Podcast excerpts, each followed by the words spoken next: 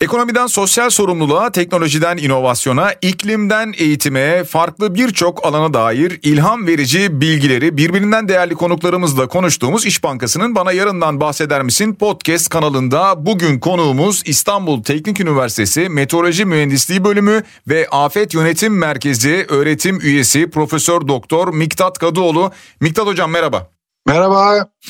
Ee, hocam şimdi iklim değişikliğini konuşacağız. İki son günlerde veya son yıllarda fazlaca konuşuluyor. Fakat bir şey yapılıyor mu yapılmıyor mu onu konuşacağız aslında. Önce biraz tarihten gelmek istiyorum ben. Tarihte önemli iklim değişiklikleri olmuş mu zamanında şu an konuştuğumuz gibi? Hocam iklim değişken bir şeydir. Dünya var olduğundan beri iklim hep değişmiştir. Yani ilk defa iklim değişmiyor. Ee, iklim değişken bir şey. Yalnız tabii bugünkü iklim değişikliğiyle sorarsan söylerim. Geçmiştekilerin arasında büyük farklar var. Mesela Roma'nın kuruluşu, Roma'nın çöküşü, Vikingler İstanbul'a kadar gelmiş, sonra katedraller yapılmış. Avrupa'da sonra Weber salkını, Küçük Buzul devi, devri var. Sonra Osmanlı'da Celali isyanları var.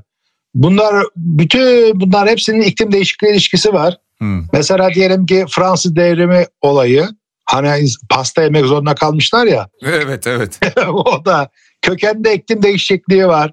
Mesela Rusya'daki ekim devrimi. Bunlar iklim değişikliği ve bunun sonucunda e, uzun sürekli kuraklıkların getirdiği, açlık kıtlığın getirdiği büyük sosyal ekonomik patlamalar. Yani dünya sıcak böyle yağışlı sıcak periyotlarda gelişmiş.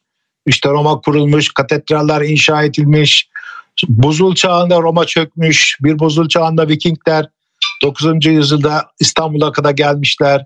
Sonra bütün dünyada veba salkını işte küçük buzul devri yine hı hı. bir buzul çağının e, bir etkisi olaraktan bizde işte Anadolu'da yine uzun süreli bir kıtlık bunun beşi sıra gelen işte Celal isyanları Anadolu'da iki huzursuzluklar yani Anadolu'yu mesela incelersen Hititlerin, Urartuların tarihlerinde bütün şeyler vardır yani. Onlar da hep kıtlıkla, açlıkla, kuraklıkla boğuşmuşlar. Hatta Urartular tutmuşlar şey yapmışlar. E, dünyanın en eski barajlarını yapmışlar Anadolu'ya. Hititlerle mesela Mısırlılar hiç anlaşamazken e, bu şey yüzünden e, kuraklıkta aç kalmış Hititler e, can düşmanı Mısır'dan yardım istemek zorunda kalmış.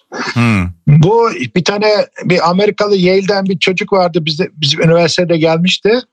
İklim İsyanı diye Osmanlı arşivlerinden şeyi incelemişti. Kitabın adı da İklim İsyanı. Ha. Ee, Celal İsyanları incelemişti ve kitabın adına da İklim İsyanı koymuştu. Yani hocam iklim değişikliği bizim kaderimizi e, değiştiren dünyanın önemli bir sosyoekonomik bir olay ve hep olan bir olay yani ilk defa olmuyor. Peki hocam şunu merak ediyorum ben bu iklim değişikliği yani o dönemlerde anlattığınız iklim değişikliğinin sebepleriyle e, şu dönem bizim konuştuğumuz iklim değişikliğinin sebepleri bir mi? Yok işte problem orada hocam. Şimdi eskiden iklim değişikliği biz şimdi tabii eski iklim kayıtlarını e, okuduğumuz bir sürü şey var doğada. İşte buzullara bakıyoruz oradaki katmanlar bize ne kadar yağdı yağdıkta o yıl içindeki sıcaklığı işte orada sıkışmış kalmış hava kabarcıklarından işte havadaki sera gazlarını, kireçleri falan hep belirleyebiliyoruz. Mesela ağaçların yaş halkaları, mağara çökelleri, topraktaki katmanlar bize böyle eski iklimi verir. Hı. Ve mesela ben şimdi diyelim şu anda önümde 850 bin yıllık bir grafik. Bir bakıyorum dünya bir buzul çağına girmiş 750 bin yıl boyunca bir çıkmış ama bu nasıl olmuş? Güneşteki patlamalardan, güneşin et, güneşteki enerji kaynağından bir de dünya tabii astronomik hareketleri var.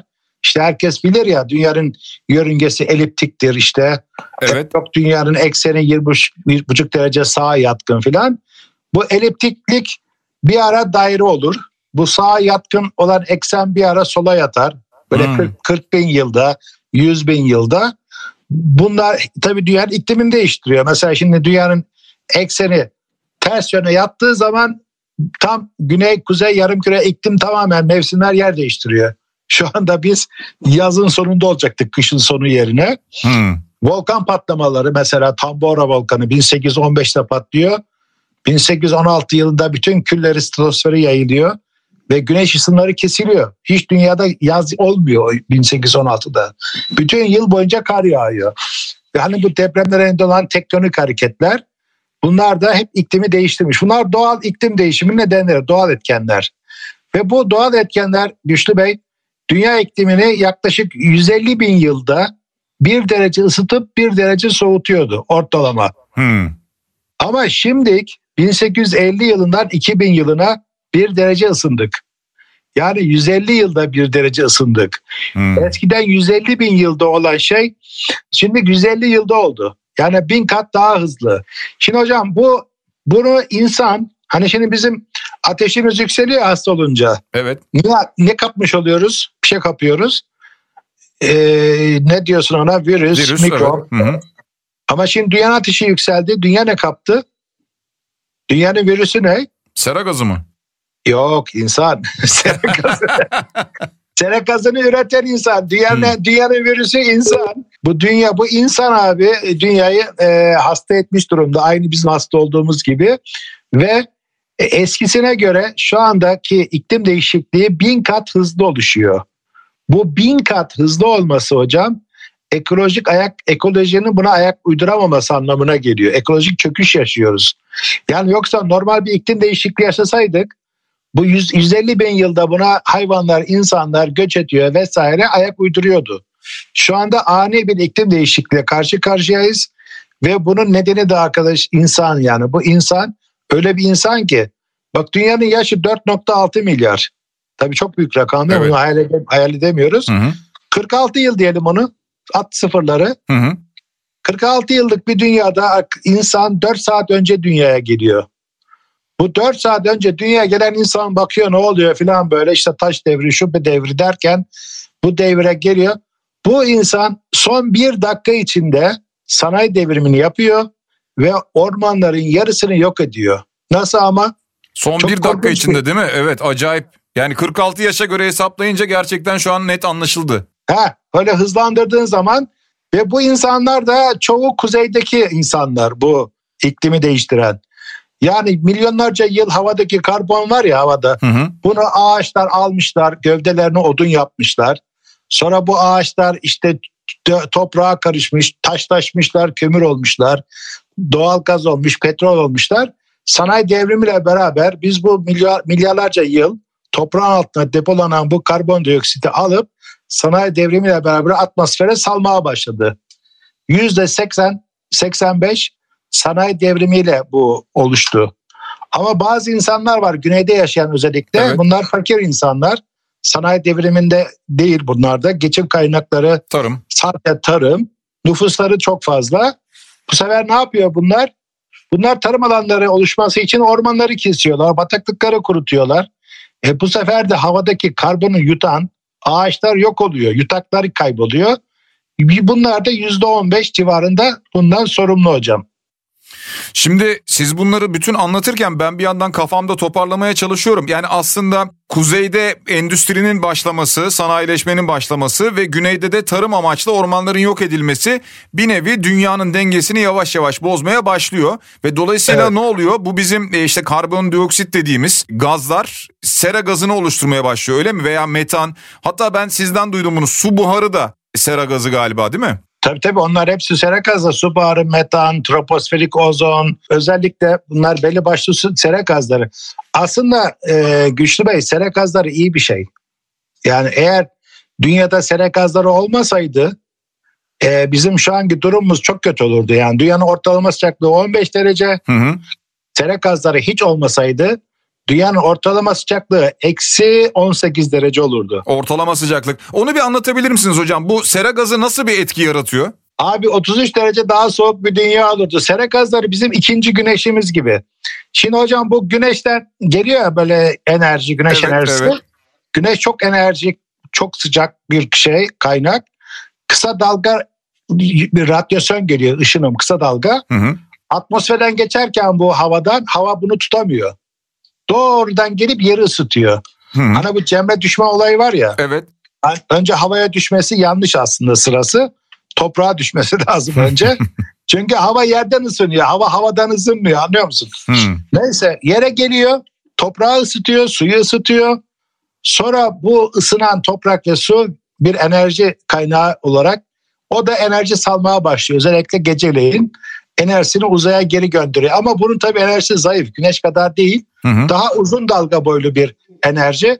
Bu sefer geri giden bu enerjiyi havadaki sera gazları, karbondioksit, metan, azot oksitler, ozon tutuyor. Geri gönderiyor tekrar dünyaya. O bir ısı sağlıyor. Evet onlar tekrar ikinci güneş gibi davranıyorlar. Bu sefer şimdi bu normal dengede kalsa problem değil. Yani Hmm. dengeyi bozduğumuz için geri dönen enerji miktarı çok artmış durumda eskiye göre. Şimdi bu milyonda mesela eskiden mesela diyelim ki Alparslan Malazgirt Savaşı'nda girdi Anadolu'ya. Mesela desek ki askerlerine toplanın havadaki bir milyon molekülü alın pirinç ayıklar gibi ayıklayın. Bunun 280 tanesi bak 1 milyonda 280 tane o zaman karbondioksit molekülü vardı. Yani ppm dediğimiz Evet. milyonda 280. Şimdi hocam 450'yi aştı. 2100 yılında 700 700'ü bulması gerekiyor. 2100'de mi? Evet Hı. böyle bir dünya yok. Yani sera gazın şey gibi düşün bunu yani başın ağrıyorsa bir tane aspirin iyi gelir değil mi? Hı hı. Ama sen bir kutu içersen Hı. intihar ediyorsun. İşte biz şimdi intihar ediyoruz. Dengeyi bozduk yani. Bütün problem denge. Şu anda hocam Venüs'e doğru gidiyoruz. Venüs. Şimdi bu Venüs demeniz yani Venüs'teki ısıdan mı bahsediyorsun? Sıcaklıktan mı bahsediyorsun? hocam Venüs'ün atmosferi %96 karbondioksit. Sıcaklığı artı 420 derece. Yani Artı karbon- 420.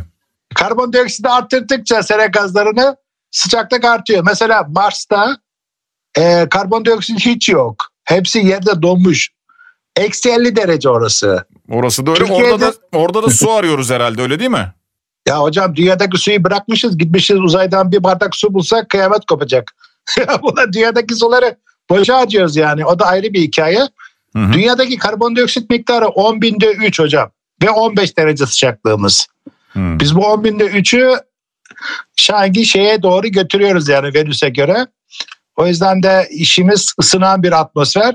Şimdi işin kötüsü ısınma daha çok kutuplarda oluyor. Hı hı. Ekvatorda o kadar ısınma yok. Bu sefer ne oluyor? Hocam dünyanın motoru, benzini, enerjisi kutuplarla ekvator arasındaki sıcaklık farkından kaynaklanıyor. Evet. Bütün hava hareketlerinin tek nedeni var. Kuzeydeki soğuk hava güneye, güneydeki sıcak havada kuzeye giderek ısı- ısıl dengeye varmaya çalışıyor dünya. Bu sıcaklık farkı ne kadar kuvvetliyse bu hareketler o kadar kuvvetli oluyor. Şimdi dünyanın kuzeyi ısındıkça, sıcaklık farkı azaldıkça hava hareketleri, yörüngeleri değişiyor. Şimdi bak bu yüzden biz kışın yağış alamıyoruz yeterince. Evet. Şimdi kışın güneye inen kuzeydeki soğuk cephe mesela alçak basınç merkezi ona bağlı sıcak cephe soğuk cephe yeterince artık kuzeyden güneye inemiyor.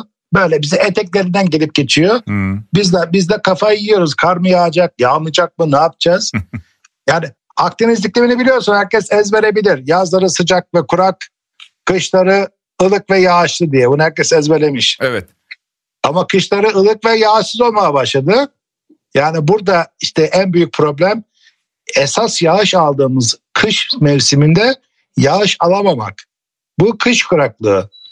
Yağış alsak da kar olarak değil yağmur olarak alıyoruz. Bu da kar kuraklığı.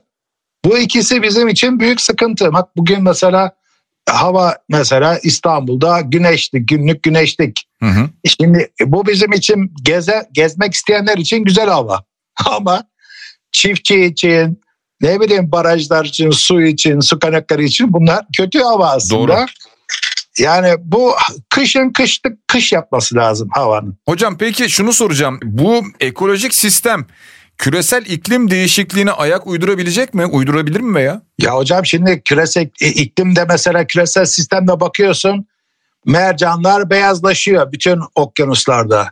Kuşlar mesela Ha evet. narin kuş türlerinde kitlesel ölümler var. Mesela eskiden elektronik aletler yokken mesela madenciler kafese şey koyarlardı. Kanarya gibi küçük kuşlar koyup onlara bakarlardı.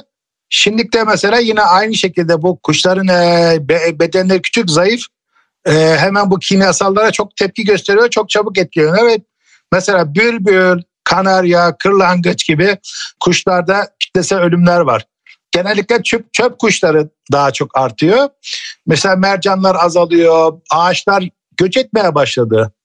Mesela şu anda git Karadeniz'de e, yaylalara doğru ağaçların yürüdüğünü görüyorsun. Ha. Çünkü yani o soğuk şey var ya ağaç sınırı Hı hı. sıcaklık arttıkça o da kuzeye doğru çıkıyor. Onun beraberinde köy e, orman köylerine polenler geliyor, sinekler, böcekler geliyor. Yeni yeni orman yangınları artıyor.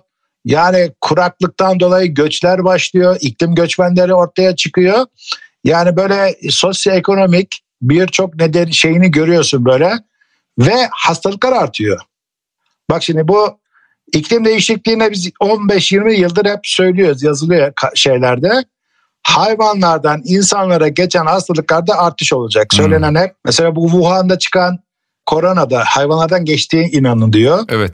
Mesela keneyi nasıl bilirsin? Kene bildiğin gibi eski kene değil. Değil. O da Daha zararlı O da- sanki. Evet o da şeye uğradı, mutasyona uğradı. Ve bu bütün bu sivrisinek en tehlikeli hayvan. Şimdi tüm, tüm- Dünya Sağlık Örgütü Türkiye'nin güneydoğusunu e, tropikal hastalıklar bölgesi olarak belirlemiş haritalarda. Şimdi bütün bunlar böyle değişiyor hocam. Yani bir orman yangınları sayısında artışlar oluyor. E, kuraklık artıyor. Biz de bu kuraklığı arttıracak yeni kendimiz de bazı şeyler yapıyoruz. Mesela hiç su olmayan bir yerde çok dar mesela İstanbul mesela. Kuzeyi deniz, güneyi deniz, Hı hı. ortası deniz. 29 ilin nüfusunu İstanbul'a toplamışız. E o zaman buna ne su yetiyor, ne hava yetiyor, ne yol yetiyor, ne kara toprak hiçbir şey. Bu iklim değişikliğinde tabii İstanbul'a su taşıyan barajlar da e, su toplayamayınca biz daha fazla etkilenmeye başladık bundan. Yani hocam bu iklim değişikliğine ayak uydurmak çok zor. Şimdi iki türlü yapılmamız gereken şey var. Bir, iklim değişikliğine verdiğimiz zararı azaltmak. Yani bu işte sera gazlarını azaltacağız. Kendimiz ekolojik olarak daha dost, iklim dostu bir yaşam, çevre dostu bir yaşam. Ya bizim inançlarımız gereği israf haramdır. İsrafı engellemek aslında bir çeşit iklim değişikliğine mücadeledir gibi böyle. Nasıl dersen yani hı. böyle daha burada buna 3R deniyor İngilizce'de. Az tüket, yeniden kullan, geri dönüştür. Hmm. Bütün bu üç şeyi yapmamız lazım. Üç R'yi. Bunu yapmak tamam mı? Bizim için yani hem kaynaklarımızı doğru kullanmak anlamına gelir. Yani biliyorsun enerjide dışa bağımlıyız biz. Evet. Çağrı açığımızın büyük kısmı ene dışa bağımlı enerji. Biz enerjiyi ne kadar verimli kullanırsak çağrı açığımızı da ekonomimizi de o kadar korumuş oluruz. Aynı zamanda iklim değişikliğine neden olan o sera gazları gibi kirletici gazlar aynı zamanda hava kirliliğine neden oluyor. O çevremizi korur, daha sağlıklı bir toplum oluruz. Hem iklim değişikliğine mücadele etmiş oluruz hem halk sağlığını koruruz. Yani iklim değişikliğini hocam çok şey var yani konu olarak çok geniş bir konu. Hocam şunu soracağım. Peki bu mesela şimdi sera gazı deyince belki insanlar görmüyorlar, umursamıyorlar. Veya siz e, zaman zaman sizin gibi profesörler, bu işi bilenler, bilim insanları çıkıyorlar. Her sene olan artıştan bahsediyorlar. İşte bir derece artacak diyorlar mesela. Veya işte belli bir seneyi söyleyip iki derece artmış olacak diyorlar ama bu bir iki dereceyi herhalde kimse umursamıyor. Yani insanların dikkatini çekebilmek için daha ne yapmak gerekir sizce? Ben Uganda'dan örnek veriyorum Uganda. Kahve yetiştiriyorlar. Evet Robusta kahve. E, Şimdi konferanslarda soruyorum Uganda'yı nasıl bilirsiniz? Herkes Aa ya işte Uganda Afrika ülkesi geri kalmış. Şimdi hocam bu bir derece iki derece gerçekten insanlar e, ciddiye almıyor. Ya diyorlar hocam ne abarttın diyorlar ya. Ha 10 derece olmuş ya 12 derece ne fark eder diyor. Bu bizim aslında 2 derece dediğimiz şey aslında ortalamada 2 derece. Yani o aslında daha fazla da olabiliyor. Mesela Uganda hocam şöyle yapmış. Ee, şu anda kahve ne- nerede kahve üretiyorum ben diye bakmış. Robusta kahve üretilen harita, harita çıkarmış. Şuralarda iyi kahve üretiliyor. Burada biraz az, burada hiç yok. Sonra bakmışlar ki 2 derece hava ısınırsa ortalama nerelerde bu kahve üretimi zarar görüyor, nerelerde kayboluyor, nerelerde devam ediyor. 3 tane yer kalmış. Kocaman Uganda'nın %80'i kahve üretilen bölgeler gidiyor. Geriye 3 tane küçük yer kalıyor. Hmm. Ve Uganda hükümeti bunu eee, arazi planlamasına koymuş iklim değişikliği. Bu ileride iklim değişikliğinden dolayı e, elimde kalacak olan kahve alanlarını, üretim, üretim alanlarını koruma altına almış. Oraya yol, fabrika yapmıyor. Nereye yapıyor? Kıraç, böyle tarım yapamayacakları yerlere. Hmm. Yani bu iki derece. Mesela deniz seviyesi yükselmesi diyoruz ya 60 santim ortalama. Evet. Daha fazla da var. Ya hocam diyor ama abarttın diyor. Bu benim diyor dizime kadar geliyor diyor ya. ne olacak? Fazla gelmiyor 60 santim evet doğru. Evet evet algı problemi var. Şimdi burun kuralı diye bir kural vardır bu şeyde su seviye yükselmelerinde. Burun kuralı dikey yönde su bir birim yükselir ya da alçalırsa yatayda 100 birimlik bir şey oluyor. Etki alanı oluyor bunun etkisi. Hmm. Mesela 60 santim demek 60 metre demek. Yani 60 metre kıyının erozyona uğraması yok olması demek. Hmm. Yani düşünsene bizim bütün Akdeniz kıyılarındaki plajlar gidiyor. Falezlere giriyor bütün o, o şeyler gidiyor. Antalya'da kumlar plaj faleze dayanıyor deniz. Hmm. Yani orada ne yapacaksın nasıl yüzeceksin ne olacak orada? Bir de karayolları falan yapıyoruz denize çok böyle yakın. Tabii onlar hepsi zarar görecektir. Şimdi biz hocam iklim değişikliğini e, Güçlü Bey çok konuşuyoruz ama magazin malzemesi gibi iklim değişiyorken biz değişmiyoruz. Problem bu. Yani iklim değişikliğini bir de günah keçisi olarak kullanıyoruz. Her şeyin üstünü onunla örtüyoruz yani. Biraz Evet. içini de boşalttık. Yani diyelim ki altyapı yapmamışsınız kentlerde. Yollarda şey yok, mazgal yok, su, suyu toplamıyoruz. Bir yağmur yağıyor, çatılardan gelen suyu da yollara veriyoruz. Yolda zaten beton, asfalt, geçirimsiz, mazgal yok. Yollarımız bir anda çat şeye dönüşüyor, dereye. Gidiyor bu yollar akıyor. Mesela Üsküdar'da biz, ben yüksek bir yerde oturuyorum. Gidiyor şehrin en çukur yerinde toplanıyor. E ondan sonra e, ne yapalım iklim değişti böyle oldu. Ama işte öyle olmuyor. Yapmamız gereken bir sürü şey var. Ayrıca da iklim değişikliğinde mücadele etmemiz lazım. Mesela bak şimdi bir tane yol yapacak olsak bir yerde oraya mazgal kanalizasyon yapmaya kalksak 20-30 sene önceki yağışları kullanıyoruz hala. Sanki 20 sene önceki yağışlar yağacak. Hmm. Yani değiştirmiyoruz hiçbir şeyi yani hesaplarımızı, kitaplarımızı, yaşam tarzımızı hiçbir şey yani iklim değişikliği günah keçisi oldu çıktı. Hocam siz mevsim normallerini falan değiştiriyorsunuz ama değil mi? Güncelleniyor bunlar. Evet biz her 10 yılda bir mevsim normallerini değiştiririz.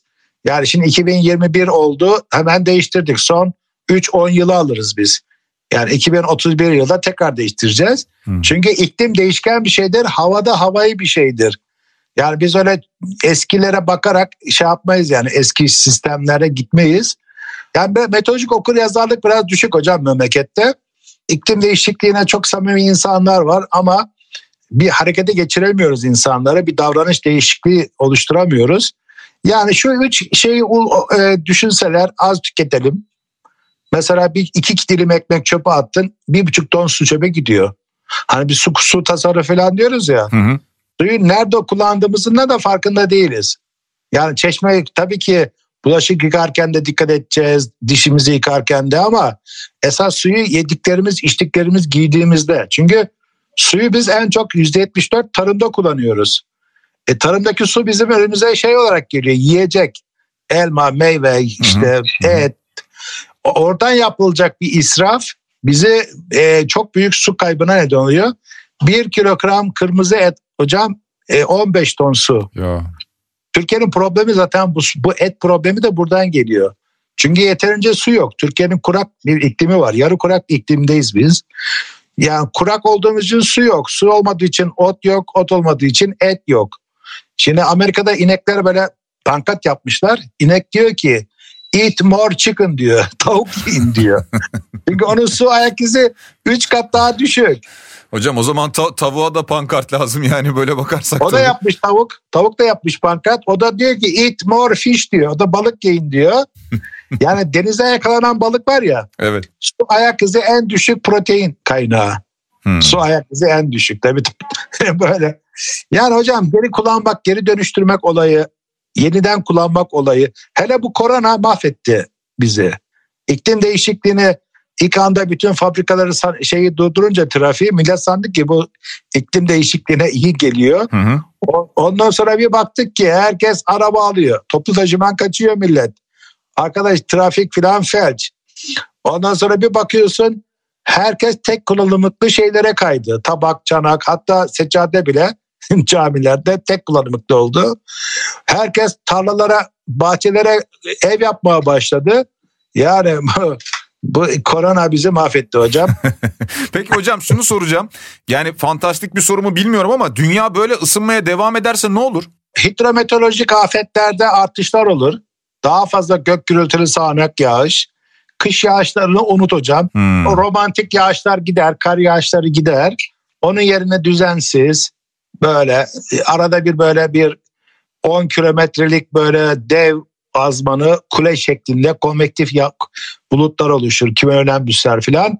Böyle bir bakarsın hava bir kararır bir anda bir saat içinde bir gök gürültüsü bir fırtına dolu toz fırtınası derken ortalık darmaduman Ee, bu tür hava şartlarında daha fazla yıldırım daha fazla dolu daha fazla aşırı yağış ve daha fazla kentselleri daha fazla orman yangını gibi böyle meteorolojik afetlerde artış tropik hastalıklarda artış tropikal Hmm. orman yangınları zaten giderek artıyor. Daha fazla kene ve benzeri sivrisinek türü parazitlerden, mikroplardan gelen artış. Daha fazla su kıtlığı, daha fazla sulama ihtiyacı. Çünkü bizim yağışlarımız azalırken e, buharlaşma artıyor sıcaklık arttığı için. Su daha bir problem olacak. Ee, daha az suyumuz olacak. Zaten giderek Türkiye'de mesela 112 milyar metreküp suyumuz var yıllık bizim. Hı hı. Yani bu suyu diyelim ki bu su değişmese bile iklim değişikliğinde miktar olarak nüfus artıyor. Su kullanım şeyi değişiyor. İnsanlar daha fazla banyo yapmaya başladılar. Daha fazla bu işte şeyler var kullanımı artıyor. Şu anda 1350 kül- 50 metreküp var adam başı suyumuz. Bu da 1500'ün altında olduğu için su stresindeyiz. Bu 1000, kilo- 1000, 1000 litreye düşünce de su fakiri olacağız. Zaten 700 litreye kadar düşeceği bekleniyor 2100 yılına kadar. O yüzden hocam bizim şu anda mesela yani en büyük kampanya bizde yağmur suyu hasadı olması lazım. Evet. Siz hep söylüyorsunuz bunu. Söylüyoruz, duydular. Bunu Büyük İstanbul Büyükşehir Belediye Meclisi'nde bu bir kabul edildi. Sonra Çevre Şehircilik Bakanlığı bunu devreye girdi. Sıra Tarım Bakanlığı'nda. Çünkü su hasadı sadece çatılardan gelen su değil. Tarlalarda, bahçelerde de suyun yavaşlatıp yaydırılıp yer altına yedirilmesi lazım. Yani her yağan yağmur damlasına ihtiyacımız var bundan sonra. Yani ama işte biz bu su kaynaklarımızı korumak gerekiyor. Yani Çakıltaşı'na kadar. Mesela düşün mesela Hı. Ömerli Havzası'nda Sultanbeyli ilçesi kuruldu. Şimdi oraya ne oluyor? Eskiden yağan yağmur toprağa, topraktan yer altına ya da akışa geçerekten göle gidiyordu. Şimdi bütün o binaların çatılarından toplanıyor, göle gidemiyor. Nereye gidiyor? Kanalizasyona. Yani bu suları toplamamız lazım, tekrar barajda kavuşturmamız lazım. Yani bu e, buharlaşmayı önleyecek tedbirler almamız lazım. En büyük şey de problemimiz bizim çiftçilerle. Hala çiftçiler tava sulama ya veya başka adıyla vahşi sulama yapıyor. Evet. Ki %74, %75'i değil mi sulamanın e, tarımda kullanılıyor. Evet ama bunun da büyük bir kısmı da böyle. Şimdi biz koskoca gabı yapmışız oraya ama çiftçiyi eğitmemişiz. Ona gerekli teknolojiyi vermemişiz. Şimdi çiftçi sanıyor ki ne kadar tarlasına su verirse o kadar çok verim alacak. Tam tersine tuzlanma çıktı. Ço- çoraklaştı bütün şeyler. İşte burada e, mikro sulama damla sulama gibi mikro sulama yöntemlerinin yaygınlaştırılması çok önemli. Yani Güçlü Bey e, tarımda bir yüzde on tasarruf yapılsa yapılabilse Hı hı. ki yapılabilecek potansiyeli var. Büyük miktarda yani bir kentlerin büyük miktarda suyu karşılanabilir. Yani öyle bir sıkıntımız var. Evet. Bir de, bir de kentlerin altyapısı da problemli. Mesela bazı e, kentlerimizde yüzde elliye varan su kaçağı var, su kaybı var şebekeden. Şimdi düşün yağmur suları yağıyor, suları topluyorsun, arıtıyorsun, şey yapıyorsun. Sonra pompalıyorsun, veriyorsun bunu şebekeye, hı. yarısı toprağa gidiyor. Tabii o da büyük kayıp doğru. Abi şimdi böyle bir şey yok kabul edilebilir mi? Yani bunlar tabii düzeltilmesi gereken şeyler. E tabii vatandaş olaraktan da bazı şeylerde pek duyarlı değiliz maalesef. Mesela bir bulaşık yıkama. Makineye koymadan önce bulaşığı hanımlar genellikle çok titiz. Akarsuyun altında yıkıyor sonra makineye koyuyor. Bu da büyük bir yanlış. Böyle bazı davranışlar var değiştirmemiz gereken. Yani bunlar Evet. yani en azından hani ille de durulayacağım makine iyi yıkamıyor diyorsan durgun bir kabın içinde bunu yapmak gerekiyor. Hmm. Ya mesela pamuk mesela bak şimdi Türkiye'nin mesela pamuk, şeker pancarı, yonca gibi ürünleri yurt dışında yetiştirmesi lazım. Yani Afrika'dan vesaireden kiralayıp buradaki çiftçi orada tarıma devam etmesi lazım. Mesela İngiltere'de eskiden İngiliz kumaşı vardı. Evet. Şimdi yok. Neden? Çünkü bakmışlar İngilizler ki 1 kilogram pamuk 12 ton su. Ya ben bu 12 ton 1 kilogram pamuk yerine ben 12 kilogram buğday ekebilirim. Hmm. Yani çünkü buğday 1 ton su kullanıyor. Pamuk 12 ton. Eğer ben bu mesela buğdayı Türkiye'den alsam ya da Bangladeş'ten işte Özbekistan'dan alsam bakıyor fiyatı da çok makul gelişmemiş ülkelerde. Adam bir kilo pamuğu Türkiye'den aldığı zaman veya başka ülkeden 12'den 12 ton suyu yanında bedava alıyor. Doğru. Bunun hesabını biz yapmıyoruz. Buna sanal su deniyor. Yani bu bizim Türkiye'nin dış ticaretinde büyük su açığı veriyor. O yüzden İngiliz kumaşı yok. İngilizler suyu katma değeri yüksek yerde kullanıyorlar. Türkiye'de mesela doğru yerde doğru tarım ürünleri ekilmesi lazım. Ata tohumlara dönüşülmesi lazım. Çorak top, çorak, çorak topraklara uyum sağlamış. Şimdi bir bakıyoruz Güçlü Bey her tarafta avokado, kivi gibi böyle tropikal bitkiler yetiştirilmeye çalışılıyor. Küçükken görmediğimiz evet. yani yemesek ölmeyeceğimiz. Abi şimdi avokado dediğin şey tropikal bir bitki. Tropikal yağış ister. Tamam Trabzon'da, Karadeniz'de, Rize'de hani olabilir. Ama sen gidip bunu Konya'ya ekersen, Antalya'ya ekersen o su yetmez yani. Bir de turizm de gelişiyor burada. Hı hı. Sonra tarım ve turizm sektörü arasında su kavgaları çıkıyor. Sürdürülebilir değil yani. Şimdi Evet. mesela bu mesela bizim biz Konya'yı ne biliriz? Tahıl ambarı. Kuru Anadolu'nun buğdayı. Ama onun yerine şimdi şeker pancarı ekiyor. Yonca ekiyor. Bunlar hep su. Ya, su da yok. Yağmur yeterli değil. O zaman yeraltı suları da kullanılıyor. Yeraltı suları da artık 400 metre dibe doğru vurdu. E şimdi bu sürdü, bu da sürdürülebilir değil. E şimdi böyle bir durumda e, yani günübirlik politikalarla ne kadar biz gidebiliriz? O yüzden biraz daha böyle iklimi böyle magazin malzemesi değil de gelecek geleceğimizi sürdürülebilir, gelecek nesillerin kaynaklarını yok etmeden sürdürülebilir kalkınmanın temeli haline getirmemiz lazım. Onun için de böyle programlar yapmamız lazım. Güçlü Evet Bey. böyle programlar yapıyoruz hocam. Son bir soru soracağım. Bu iklim değişikliğiyle direkt belki ilgili değil ama şimdi bu sera gazıyla beraber oluşan gazla beraber aslında bizim üzerimizde bir gaz küre de var tabii. Şimdi şunu merak ediyorum. İnsanlarda şöyle bir his var. Sanki işte bunu havaya attığımız zaman bir gazı bu kaybolacak. Yani bizim kullanabildiğimiz hava, insana ihtiyacı olan hava sonsuz ve uçsuz bucaksız mı? Ya sorma bu sanayi devriminde de böyle düşünüldü. Dediler ki ya bu atmosfer hava şimdi dışarı çık bak eğer bulut yoksa böyle uçsuz bucaksız Hı. bir şey gözüküyor. Dediler ki biz 100 metre yaparsak bacaları buradan kaybolur gider bize zararı olmaz. Sonra bir baktılar ki geriye bu asit yağmurları vesaire gibi daha kötü bir şekilde geri dönüyor. Hı hı. Bir de şimdi bir de şöyle bir yanlış inanış var mesela dağlarda bol oksijen var gibi Evet. bir inanış var. Evet. Ama dağlara yükseldikçe oksijen miktarı azalır. Azalır evet. Biraz daha yükselirsen oksijen maskesi takman lazım. Everest Dağı'na çıkamazsın maskesiz. Yani böyle bir durum var. Şimdi e, bizim nefes aldığımız hava katmanı aynı soğan gibi düşün dünyayı. O soğan üzerinde bir tane kahverengi bir zar var ya kabuk. Evet. O kabuk kadar ince. Yani 3-4 kilometreden sonra nefes alamıyorsunuz. Mesela dağlara çıktığın zaman daha sık nefes alırsınız. Böyle akciğerler genişler filan.